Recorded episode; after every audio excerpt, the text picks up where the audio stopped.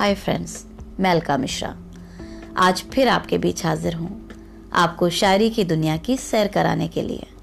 आज आपके बीच एक अजीम शख्सियत के कलाम लेकर हाजिर हुई हूँ, जिनका सानी वो खुद ही थे।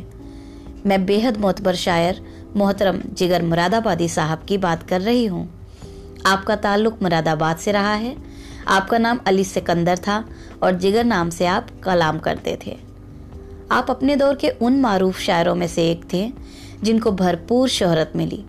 जितने खूबसूरत आपके कलाम थे, उससे भी कहीं खूबसूरत तरन्नुम में उसे पेश करने का अंदाज। जिगर साहब के कलाम उनकी ही शख्सियत की अक्कासी हैं। आप खुद ही सुन लीजिए। आपके ही एक शेर से बात शुरू करती हूँ। ये इश्क नहीं आसा, इतना ही समझ लीजिए। ये इश्क नहीं आसा, इतना ही समझ लीजिए, एक आग का दरिया है और डूब के जाना है। देखा आपने, कितनी साफ़ कोई से इश्क को डिस्क्राइब किया है आपने। जिगर साहब के चंदा शार पेशा खदमत, मुलाहजा कीजिएगा। आदमी आदमी से मिलता है। आदमी आदमी से मिलता है। दिल मगर कम किसी से मिलता है। उनका जो फ़र्ज़ है, वो अहले सियासत जाने। उनका जो फ़र्ज़ है, वो अहले सियासत जाने। मेरा पैगाम मोहब्बत है, जहाँ तक पहुँचे। इश्क जब तक ना कर चुके रुसवा। इश्क जब तक ना कर चुके रुसवा, आदमी काम का नहीं होता। आदत के बाद दर्द भी देने लगा मज़ा। आदत के बाद दर्द भी देने लगा मज़ा। हंस हंस के आह आह किए जा रहा हूँ मैं। किधर से बर्क चमकती है, देखें वाइज। किधर से बर्क चमकती है, देखें वाइज। मैं अपना जाम उठाता हूँ तो किताब उठा। ज़िंदगी एक हादसा है और कैसा हादसा? ज़िंदगी एक हादसा है, ऐसा हादसा मौत से भी खत्म जिसका सिलसिला होता नहीं। सदाकत हो तो दिल सीनों से खिंचने लगते हैं वाइज। सदाकत हो तो दिल सीनों से खींचने लगते हैं वाइज। हकीकत खुद को मनवा लेती है, मानी नहीं जाती। आदमी के पास सब कुछ है मगर। आदमी के पास सब कुछ है मगर, एक तनहा आदमीयत ही नहीं। कितने सच्चे और अच्छे शेर कहते हैं साहब। जिगर साहब की गजलों के चंद अशार पेश कर रही हूँ, तवज्जो चाहूँगी। मतलब पेश खदमत। मोहब्बत में ये क्या मकाम आ रहे हैं?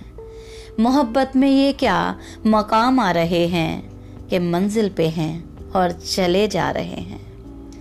ये कह कह के हम दिल को बहला रहे हैं। ये कह कह के हम दिल को बहला रहे हैं। वो अब जा चुके हैं, वो अब आ रहे हैं। वो अज खुद ही नादिम हुए जा रहे हैं। वो अज खुद ही नाजिम, नादिम हुए जा रहे हैं। खुदा जाने क्या क्या ख्याल आ रहे हैं। हमारे ही दिल से मज़े उनके पूछो। हमारे ही दिल से मज़े उनके पूछो। वो धोखे जो दानिस्ता हम खा रहे हैं। जफा करने वालों को क्या हो गया है?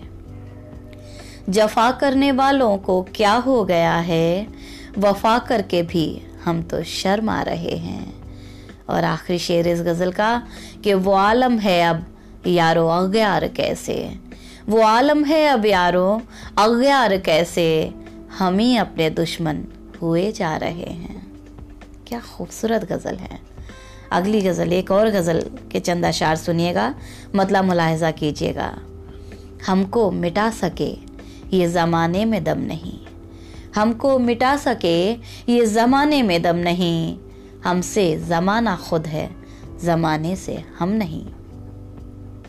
बेफायदा अलम नहीं, बेकार गम नहीं। बेफायदा अलम नहीं, बेकार गम नहीं। तौफीक दे खुदा तो ये नेमत भी कम नहीं।